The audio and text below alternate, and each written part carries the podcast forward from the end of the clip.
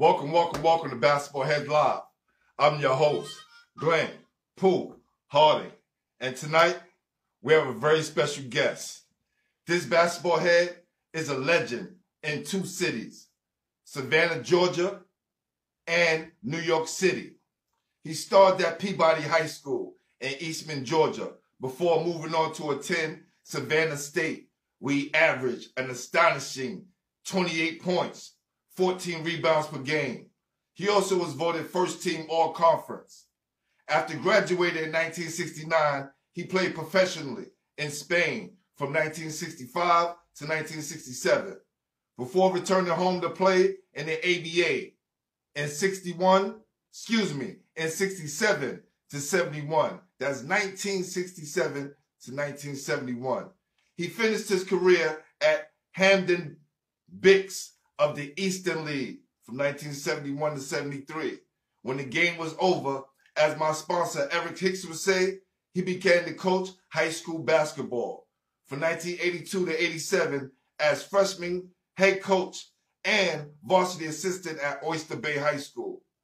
Once his final season was done at Oyster Bay in 87, he began a legendary run at John F. Kennedy High School, where he racked up third most winning head coach in the PSL history behind Ron Naclerio and the late, great Chuck Granby. This basketball head also will win two city championships, 14 Bronx Borough championships, New York City Coach of the Year in 2005, Bronx Coach of the Year five times. If you don't know who run the Bronx by now, now you know. With 15 players going Division One, he also coached in the Boston Shootout, the City Games, the Youth Games, and who can forget the Wheelchair Classic. This basketball head is so great that he made his legendary status in the Bronx, but he's in the Brooklyn Hall of Fame. Go figure. Without further ado, help me welcome to the show New York City legend, John F. Kennedy, head coach, Johnny Mathis. Y'all ready? Y'all ready? Y'all ready?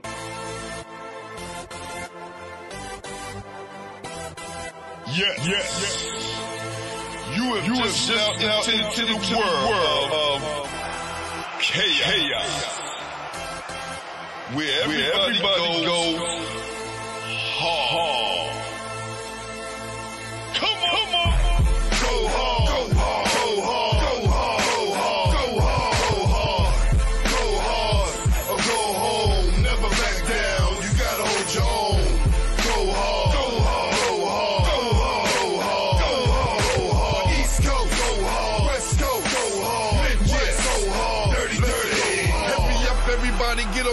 buy your tickets, cause the game about to start. Hey, coach. Thank you very much. Thanks for the introduction. Thank you, thank you, thank you. Listen, I had to make it right because I know all the hard work that you put in.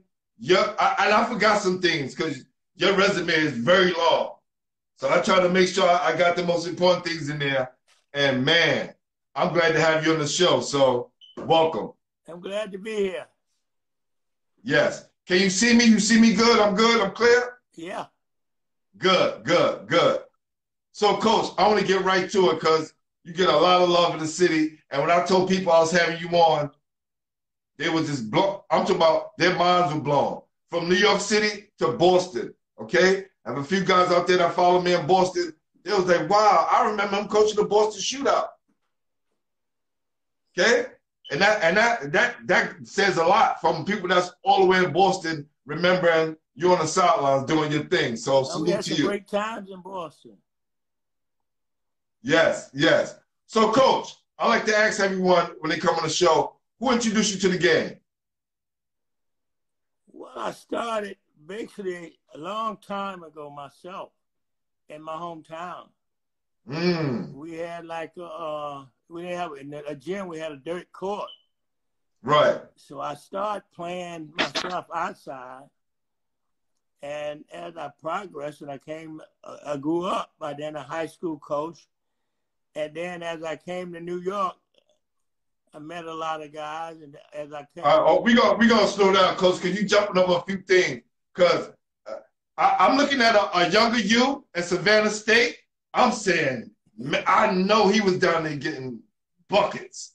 Okay. No, I, I had a great career at Savannah State. I had a good career. I had uh, I played with a great team. I played with the Chicago Five, who was like 92 and 12 in four years. wow. We uh we won uh the NAIA, went to Kansas City for three years. Uh and then after they left, I was fortunate enough to be one of the first guards. I was a big guard at that time, about six five, six six guard in uh, college.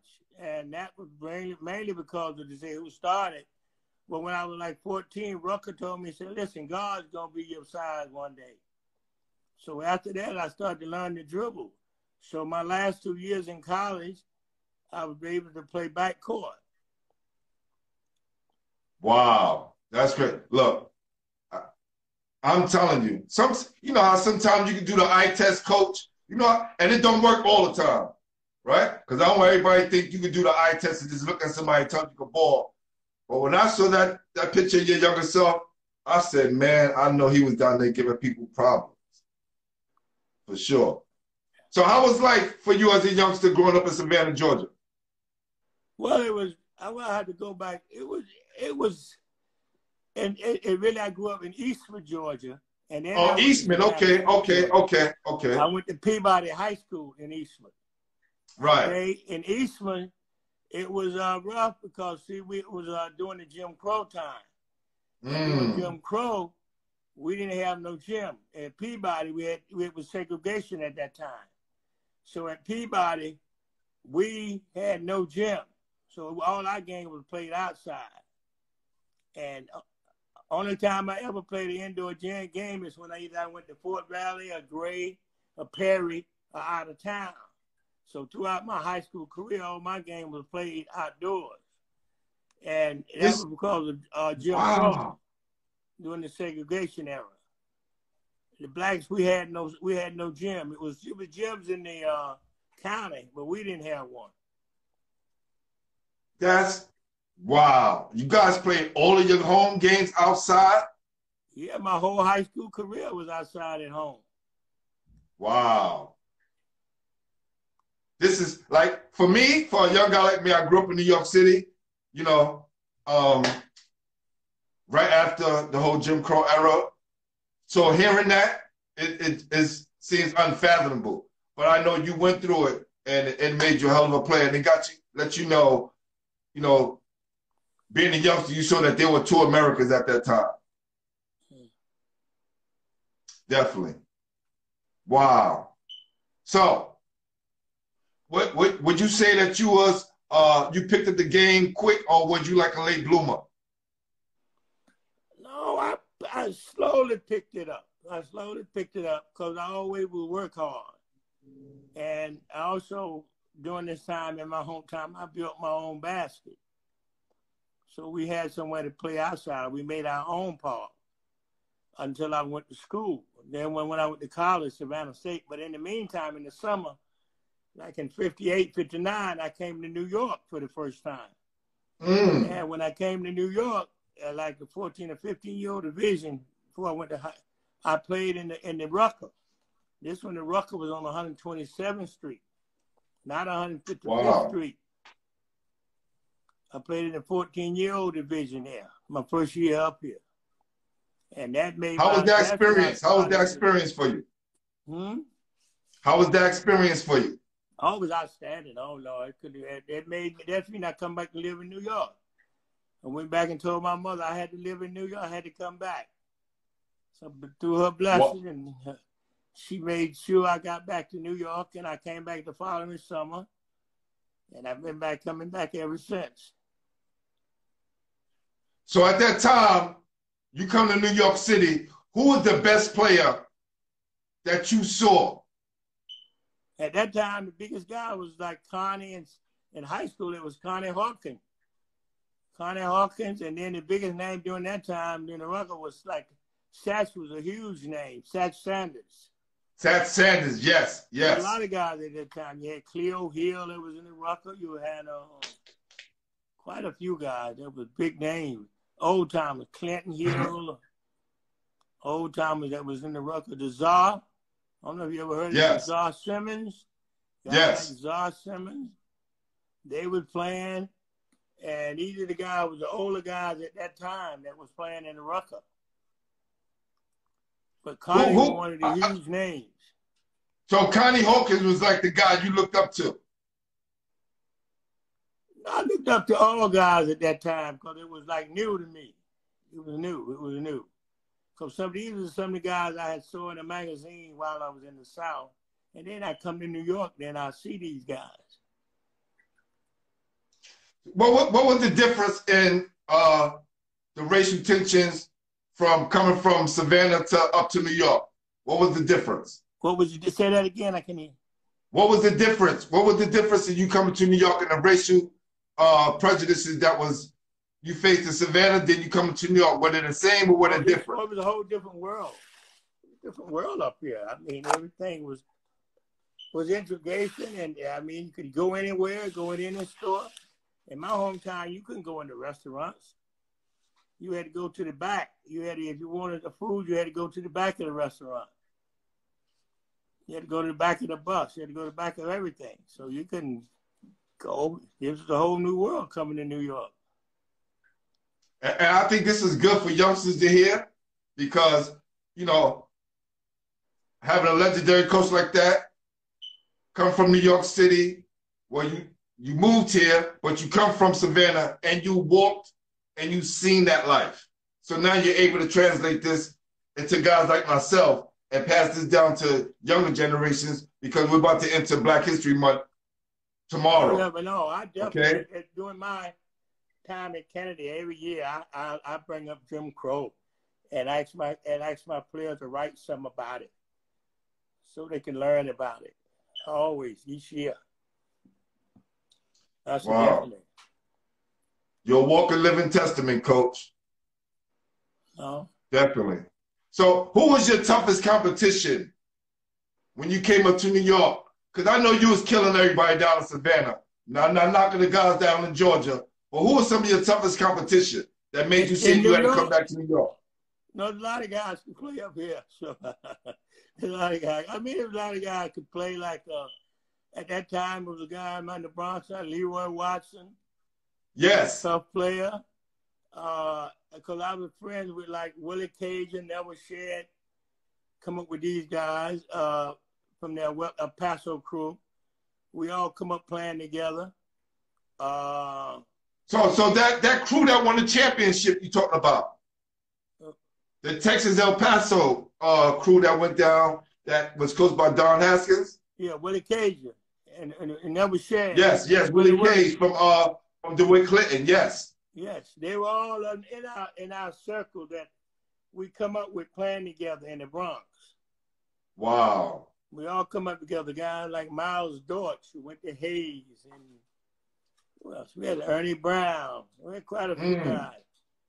And then after that, we made a, a different thing because we, we, we all stayed together so long. Then when we played in the Pro Rucker, we had basically the same team a lot of the same guys uh, in the pro rucker. Then we had then we included then Tiny. We always had Tiny Archibald who, who played with us. So we was come up playing with some tough guys. And did y'all lose? You with the guys you was playing with? Did you guys lose? Oh no, it was tough, tough competition during that time. I mean, I mean, I think it was sixty-seven, sixty-eight. We we won but then cause Teddy Jones, I don't know if you ever heard of Teddy Jones. Teddy Jones had tough teams in the city. Uh, New York had tough teams because uh, Brooklyn had a tough team, and then you had Jersey. See, at that time, you, if you think about it, at that time, guys wasn't playing jumping from team to team. Time right. guys stayed with their boroughs or stayed with their teams. So Oh, that was tough team. We had a very good team now. We had a good team. I think uh, the one year that we had uh, we had Nate Archibald in the backcourt. And Austin Carr. Mm. We had uh and then one year we had uh Dave Kyron with us in the rucker. We had uh Marvin Roberts, I don't know if you know Marvin with Utah out of Right. Brooklyn. We had some nice guys. I've been around some nice players during my time. Man, legendary. Telling you. So you get back to to Peabody. I know you destroyed because you coming back to New York and you're going back home with new skills, new moves. What was the recruit, recruiting process for you? Like when you got Oh, back no, home you said senior? You hit it on the nail there. I, I, I had to go back home and it, it was like incredible telling these stories.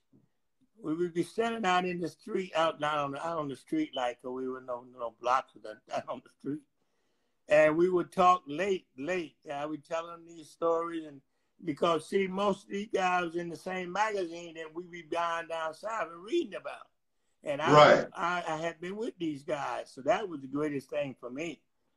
And Wow. especially when I first saw Connie, when I saw the Hawk, I thought it was outstanding, and saw Roger and these guys. Roger went all the way Brown from Wingate, right? Roger Brown from uh, Wingate. Queens, just to see him play. You talking about Roger Brown from Wingate, correct? Yes. But Roger was in there. I, Roger was in the ABA when I was in there.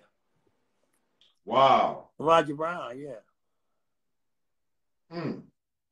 So what was the recruiting process like? Because you ended up at Savannah State. Who else was recruiting you? Uh, really, not really nobody.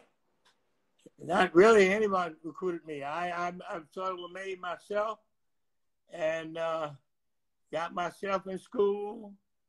I've been sort of like self-made throughout my career. I uh, when I went in there, I made the team, and was very successful at Savannah State. Uh, I didn't get drafted out of Savannah State, but I made myself drafted. I mean, I got myself in camp. I got myself with the Pistons and was able to go through to I went through exhibition season with the Pistons. And I think if I wouldn't have had the ABA tag with me, I would have stayed with them. But it was a great experience. But Coach, I'm telling you, today you averaged 28 and 14. They would have been knocking at your door like, sir, uh, NBA doors this way. Now, plus, I, I, I think one thing I'm not patting myself on the back, praise your own farm pond, but one thing I could do that they do now at my size, six six, I could play two or three positions. See, I could I could shoot a three, but I could I could play two or three positions. Well, uh, there was no three pointers back then. What? No, no, with no three pointers, not with Right. So it, trust No. me, your, your game with a transition. Six five guard, like myself, six six, play guard. So I know that transition and how they play now would have been great for us. Especially a guy like yourself averages 28, 14. I never averaged 14 rebounds ever. Okay. I always, always was versatile. I always could play, play, play, and had double stats. Most places I played, when I played in Easter League, I was always in top in most divisions in assists, rebound, and scoring Wow. throughout my career. So was the transition hard for you from high school to college? No, no, no. I just because I love to play, and I used to play all the time. I used to just practice and work out all the time. I didn't put nothing else in front of me but a basketball, so that was it. Hey, this changed a lot of our lives. That's right. Yeah. So, did you run into anybody in college who we probably know about or heard about, but when you faced them, it was a totally different story because they had to go against you now. Did I say that again? I can hear you. I said, who was the players that you played against in college, right? Because I know you, you went to HBCU. Were there other schools that you guys played against that were in your conference? Yeah, we played against uh, we played against Xavier. I mean uh, Southern. We played against Grambling. Willis Reed was at Grambling.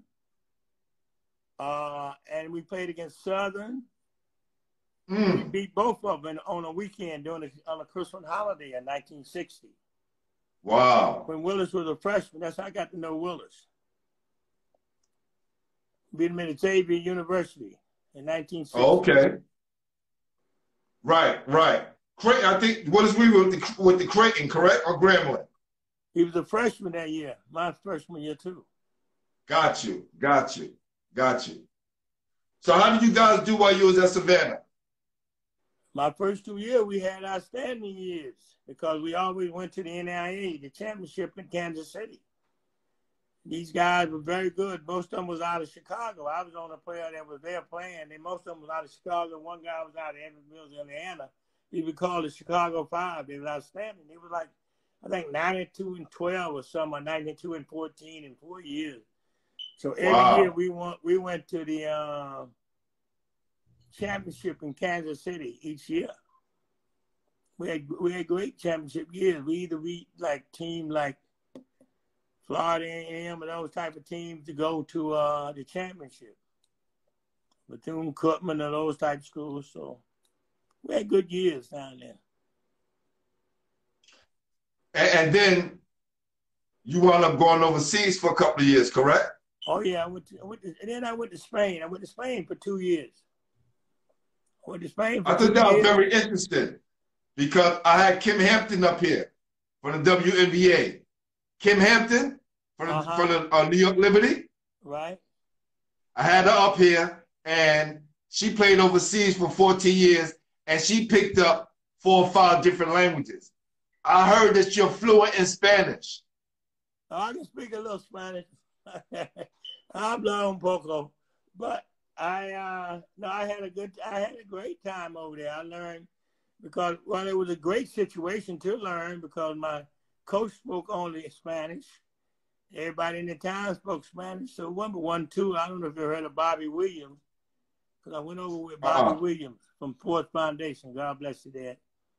Okay. Uh, I went over with Bobby Williams at the time. I went over with one about five or six guys in Europe at that time. Uh, uh, Senator Bradley was over in Simmenthal at uh, I think it was Simmenthal, and a guy named Ira Hodge was up in Barcelona. It wasn't about five or six guys over there at that time. Wasn't so you was only one of five or six guys from America playing basketball overseas. at that time. Wasn't a lot of guys over there at that time. Mm. Wow. Well, a lot of guys. And Bobby and myself was there. And uh, Bobby had been over the year before. And then Bobby brought me over with him. So I was there two years. I stayed until I saw the thing with the ABA. And, and and and you came back after the two years because you was interested about getting into the NBA, I guess, and going through the ABA first. Going to the ABA, I saw the NBA, yes. How was that experience? And what was the beef between the ABA and the NBA? Because you said you had that ABA tag on you. So the NBA at didn't time, bring they you in wasn't and take you serious. ABA players into the NBA. They had that war, and they wasn't taking any players at that time. And I think they hurt myself and a couple of other guys who, I'm sorry, who who who, who had tried to make the, the jump because uh, Donnis Butcher, I don't know if you know him, they had asked me to come back out to Detroit Uh-huh. and they carried me from they carried me through to exhibition season, and uh, I had a pretty good ex- had a great exhibition season. Cause I was out there. I don't know you might know you know a couple of these guys. God bless the dead. Vaughn Hopper was out there with me. Vaughn and Jackie Wilson from Brooklyn. Wow. These guys legendary. It was it was out there. We was all out there together in camp. With the, and was every time Jimmy Walker and Dave Bing was out there. Jimmy Walker's Jalen Rose dad. I've been hearing a, a lot of people mention him on here. Say he was a very good player. an outstanding player. He had that spin down pat. He definitely could spin on you, roll on you, and lay it up. Ooh. Bad, bad boy. Yeah. Wow. what was the difference for you going from college and playing the pro basketball? Because you you was over in, in, in Spain and now you come back to Well, no. America to play in the NBA. I didn't have any trouble. I mean, I didn't make no trouble in terms of adjusting. I, it was just another basketball game to me. I used to just, because I always just work so hard. So just, I was ready for any, anywhere I had to go play. I was ready for that adjustment. Coach, listen, I interview a lot of guys and I always ask the transition question because guys and, and females got to know on each level, you got to kind of start over. Right? So when I hear you talk about your transition, it was like, it was just a, it was the basketball. I just moved to the next I know, level. I, well, it could have been because she always had so much experience. I had experience here in the city because we always played against older guys. You always was playing. Always played against older time. I don't know if you ever heard of, at PS 18, and we used to have a run there back in the in the 60s where they all the older guys, the pros, a guy like Hap Harrison, when they came home from the uh, NBA, just where they worked out. The Willie Halls, all these type of guys, all kind of guys. I mean, I had played against guys like Wilt and the Ruck. I played against all kind of guys. So when I mean we go play in these different places, the adjustment wasn't it wasn't difficult. Yeah, that's that's that's amazing. Guys go from and girls, you know, uh, one level to the next. You know, I was talking to Terrence Rencher, and he was talking about his transition from high school, being Mr. Basketball in New York State, and then going to Texas and being the all-time leader scorer in Texas, and then going to the NBA, and he had a hard time adjusting because he had to start from the back and work his way up to the front when he was just usually always up in the front. So hearing you how you were able to transition, this is awesome to hear. No, I, I, I mean, for some reason, I always had great, great situation. I mean, played, had great games. Even in, uh, I recall my first, I think it was exhibition game I had against the Bullets down in some parts of Maryland. I had like six rebounds, six points, ten. I had a triple, I had a triple, six, six, or six, or seven, something like that. So I had never had a problem really. I always just played. Filling up the stat sheet. I just learned to play. So I don't know. I just I don't know what nervous. Never was nervous. So now that you're you bringing your your pro career has come to an end, and now you're making another transition in your life from being a baller to being a coach. What made you want to get into coaching? you know, well, I was sitting one. I think I, I, used to I used to sit and watch TV, and and be like a Monday morning like Monday morning football, complaining and talking this and saying this. I decided, and I was sitting watching TV one, one night. And I said, I'm gonna try it. I think I could do just as well as everybody else. And then I started to reach out and try to get into it. And then I reached out and. Uh, a couple of guys tried to get jobs. I couldn't get the job. Then I got a reached out to uh, Jerry Powell. I'm not, you know Jerry Powell. I reached out to him and I uh, he gave me a ninth grade job and assistant to him at, at Oyster Bay. And I started out there. But before that, I had, had started the Johnny Mathis All Stars. I used to have four teams in which I was coaching four teams in the Ruckland and boys yesterday, all the different tournaments. I'd be going from pillar to post all day long with four, four different teams, coaching them. So I actually started there, and then I went to uh, high school. Well, that's that's great training grounds right there, playing in the playgrounds. And I want to bring up something that you mentioned earlier, as far as playing with the older guys. I don't know how many guys came on here and said the same thing. It was like a rite of passage to play with the older guys, and then you can see how your game translate. Right. So crazy, so crazy. So now you're at Oyster Bay. You make it happen. You're fresh with with the uh, freshman team, and you're assistant uh, to the varsity team. When did you decide to say, you know what, I need my own island? Well, I, uh, I well, Oyster Bay became available, and I thought I could get Oyster Bay, and I I didn't get it. they gave it to the JV coach. Uh, God bless the Tommy Coach Robinson. And at that time, I, I thought I should get my own own job. And uh, at the same time, I was offered the job at Queensborough Community College as mm. a coach. And at the same time, the Kennedy job became available. So I had to make a decision. So I talked to some people and made a decision to take Kennedy than rather to go to the Queensborough uh, as assistant coach. Wow. And, I uh, went to Kennedy and for an interview. And uh, blessing that I got the job. That job was made for you, coach. Well, you, and you know, funny thing you, you, you know, people say Kennedy's a good job. Before I got the job, they just say, "Oh, they got all kind of players up there." You see, to hear this, and I think that through, through a blessing in God, He did you right. He put me right there, put me in the middle of it, which was great. Most guys in your position probably would took the college job because they probably been thinking, you know, about their that next job. Oh, I could go here and I could bounce springboard this to St. John's. Then I'll go to St. John's and go to Kentucky. Then I'll be at Duke. yeah. Yeah, right. think like that. Yeah, but, but you I, made I, the right choice, coach.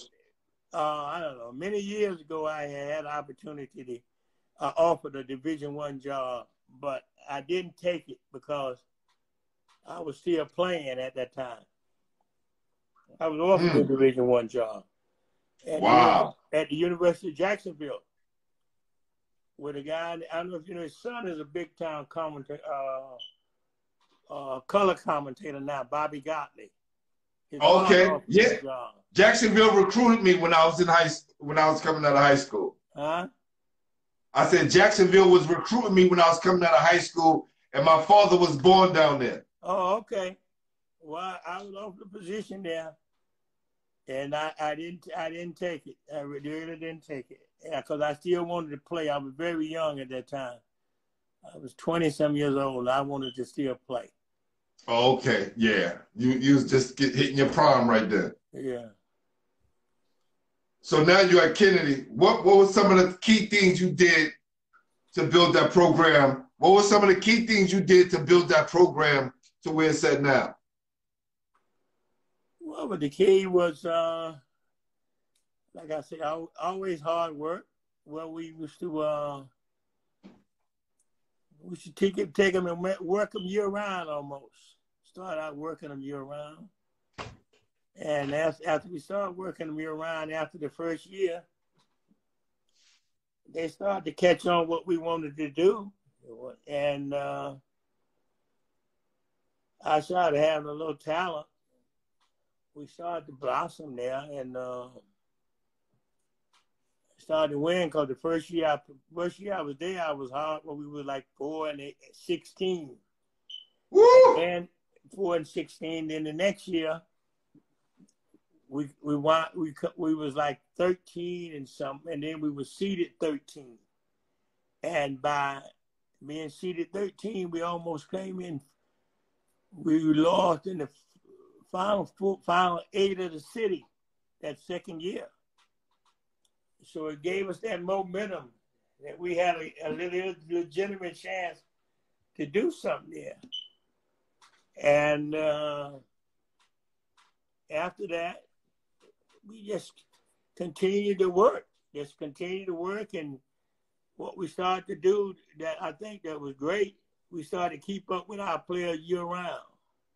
Ah. Cause what I used to do at one time, I used to at one time I would, I still had my teams, and I would pick a team, a player from each team, the Brown, uh, Mars or Clinton, and I, then I caught on that I I need to take my own players, and I started taking my own players, and when I started taking my own players, that's when we start to become a powerhouse and start to win. Right. ah. So the key was well, one of the key was to work with your kids year round. Oh, yeah. And stop taking other players because you, we looking at W's during the summer.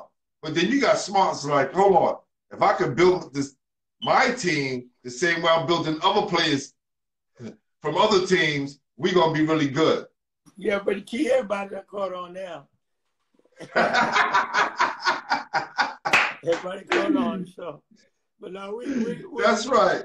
we uh we was good for for a while. We we we was very good in terms of uh keeping up with our players and and keeping up with them after they finish. Uh, we do a good job with that, and we Mm. do a good job that we don't we don't have nothing to give them while they're there, but we do we do promise that they'll go to school or we'll get them a school or offer them a school. That's something we've done all our career there. That we would we'll get you in school. If you don't play a minute, you go to we'll get you in school. And that's been our track record. That's one of the best contracts a high school player can ask for. If you don't even play a minute, Yeah. I'm gonna get you in school. You come to practice every day, do what you need to do in the classroom. Always be prepared. We'll get you to school. That's awesome. yeah. Not too many coaches can say that. And you got a lot of winning programs in New York City, and a lot of their players who sit the bench or their last player is not going to college. If, if he is going to college, he's going to college on his own merit. But what they don't understand, see, what they don't understand, I guess what I learned over the years, and, and we all know this, that once that air go out that ball, a lot of people don't call you and don't know you. And see, that's what we bet on. That see, we see you you can still we'll still know you when it's ten years after you graduate, and and know what you're doing, how you're doing, and when your birthday, how you doing on your birthday, how you doing with your family, and such and such. So And this is about knowing how to treat people. yeah. This is why I, I, my sponsor, Game Over, right? He grew up in the Bronx. Eric Hicks Okay. grew up in the Bronx, Co-op City, played at St. Bonaventure, but he knew one day the game was going to be over for him. So he created a basketball program. These are his trophies that this is his own trophies Okay. he made. So if you see these trophies given out, you know, black man made this from New York City. Okay, that's great. Yeah, it's his own trophy, got his basketballs, got a gym called the Sty Dome where they do a lot of programs out of there. So I'm on 116th Street. no, the Sty Dome in Brooklyn. It's called the Sty Dome. That's oh, a gym. yeah, I know, I know, I know. Yes. Yeah, I know. Yeah. Yeah. Yeah. So let, let's talk about some of the legendary places you coached at. All right. Like the Wheelchair Classic, like the youth games and city games. Which, let me tell you something. We as youngsters will look forward to these things. And knowing that, you know, we're going to get into it right now. Let's talk about the Wheelchair Classic first.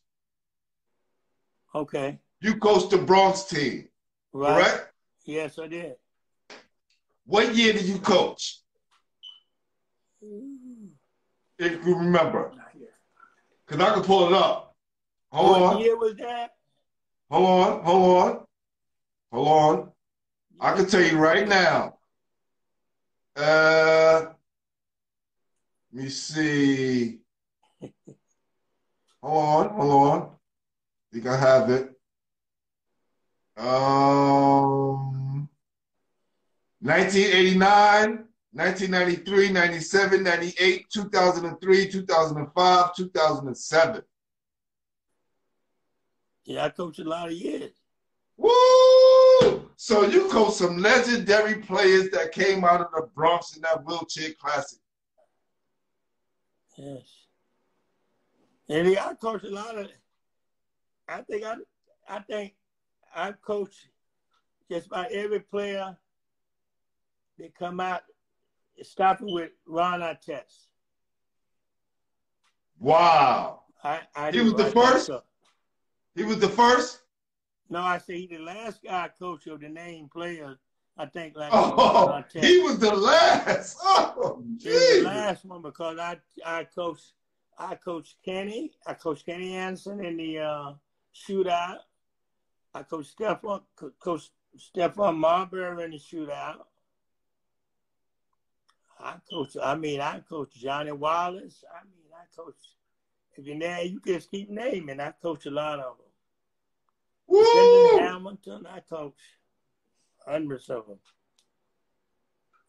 Uh, the real Charles Jones told me to tell you hello. Who's that? Charles Jones. Charles Jones just Oh, said to tell you hi. Okay. Yeah, I know. Yes. Listen, Coach Haskins, Coach Ray Haskins, he's the godfather of our show. Okay? And he told me I needed to speak to you. He said, Glenn, you have to have Coach Mathis on the show. Then I spoke to Coach Julius Allen, and Julius Allen said the same thing. Thank you. So God- you had God two heavy hitters God that nominated you. They all like me. You are the No, Ray, man. Ray, Ray, Ray is a tremendous guy. He's a tremendous coach. Ray was a tremendous coach. Yes, yes. A tremendous coach. Yes, coach. Coach keeps me in tune with uh, the guys that played in your era and beyond. He's my connect, right? Because on basketball heads, we talk about bridging the gap, and when I want to bridge the gap for the young guys, to bridge the gap to guys like yourself, so they can know and never forget about Coach Johnny Mathis. Because I ask these guys and these females, who's the winningest program in New York City? Who has the most city championship? Who sent the most players to the NBA? No one knows. That is DeWitt Clinton. It's like DeWitt Clinton got forgot about. okay. You know? Right. Kennedy, right? We I, I'm from Lincoln. I played for Bobby Hartstein. Bobby Hartstein. Yes. I know Bobby. One day they'll be saying, you know, kids will forget about boys and girls. Kennedy, Jefferson, Lincoln, Molloy, you know, St. Ray's. We don't want that to happen. Thanks. Appreciate that. Definitely. Yeah. So that's what we're gonna do. So, coach, you have won Bronx Coach of the Year on several occasions, New York City Coach of the Year 2005. Any other goals you chasing before it's all said and done? Say that again. I said, is there anything else that you would like before it's all said and done? Would you like people to remember you, remember about you? Well, did I did I tried my best. I tried my best and cared about cared about the youth. And you get a lot of people that, that would definitely agree with that as well. Okay, let's have some fun, coach. Top five players from the Bronx, playground, high school, college, or pro. Top five. Top five players? Yes, from the Bronx.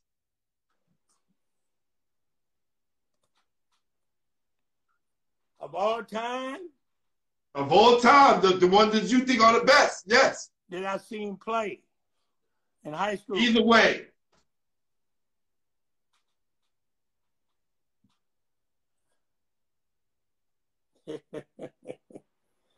When Okay, I'm- I'm give- I'm gonna give you some help. I'm gonna give you some help. Huh? We're gonna count this down. What? All right, the one I start with the big man, I start with forward is my son. Your son? Huh?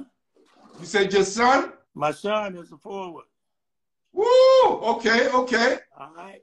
Then I start with a guy named Bashir Ahmed that played for me. Uh, Corey Thompson from uh, went to Walton. Mm. Uh, was outstanding player. And uh, God, that's rough because I had I had Dwight Hardy. That was a player. And then Now, had- now, you said your son JC is one of the top players in the Bronx ever. yes. Yo, Jay, you didn't tell me that. You didn't tell me that, Jay. Yeah. I think I think so. Okay, all right, all right.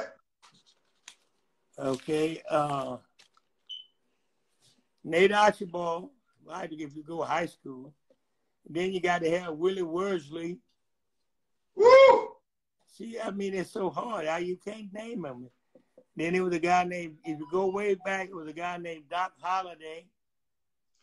Doc Holliday was somebody that was real. It, it wasn't the guy from the Doc Western. Holiday went to Morris.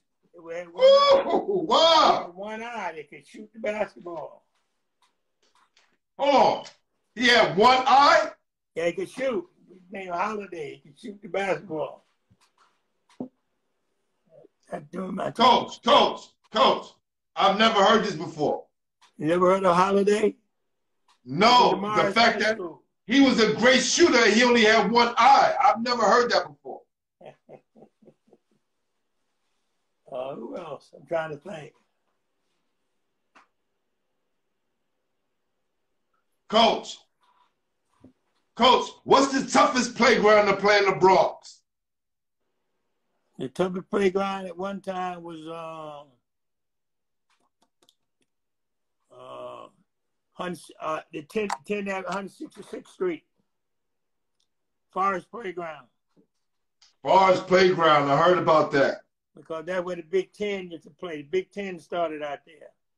They between Really? there, and- between there and 99 schoolyard at 166th Street with the Big Ten. They go way back. There a lot of the old timers started there. They were real tough.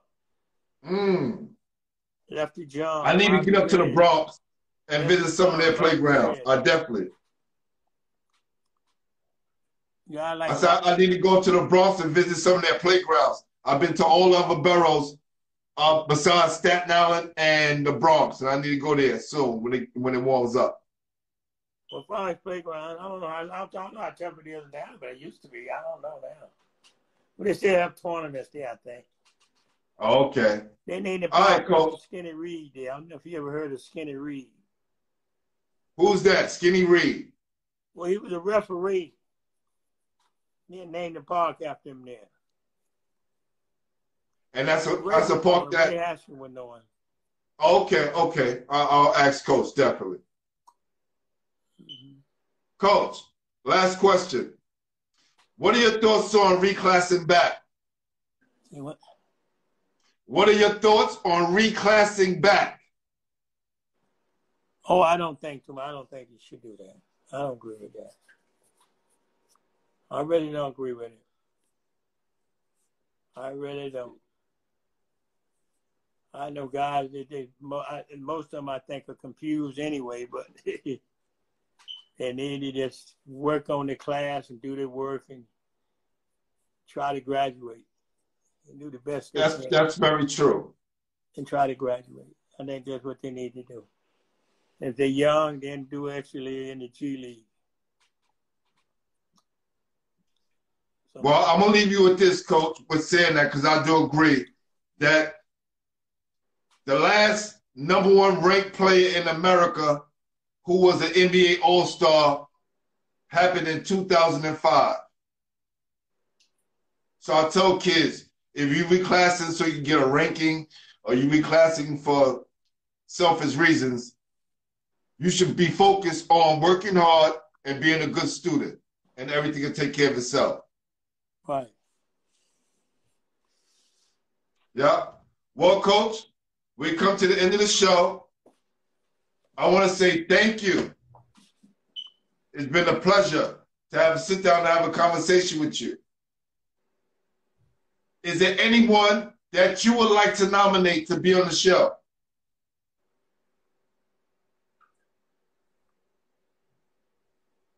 Willie Worsley. If we you got contacts with them, you can make it. If you make it happen, we gonna have a ball. Yeah. All right.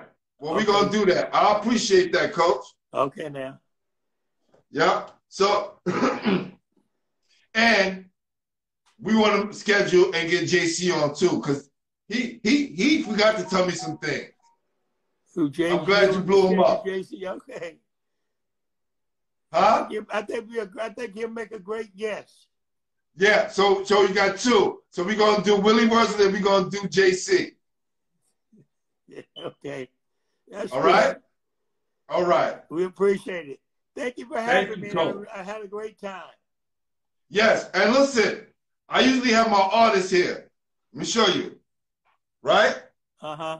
I have an artist on the show, but he just received his master's and he's out still out celebrating. So he will have your picture tomorrow. So if you come in tomorrow after we, if you want to watch the Charlie Scott interview, because I have Charlie Scott on tomorrow. Tell Charlie I say hello. Yes, I definitely will, and we'll have your your your picture tomorrow as well. Okay. Thank you very So much. So tell. JC to tune in. Okay. Thank you and God All right. bless. God bless you too, Coach. Thank you. Wow. You talking about history. And tomorrow's Black History Month. This is crazy. More history tomorrow. We got New York City legend, North Carolina great,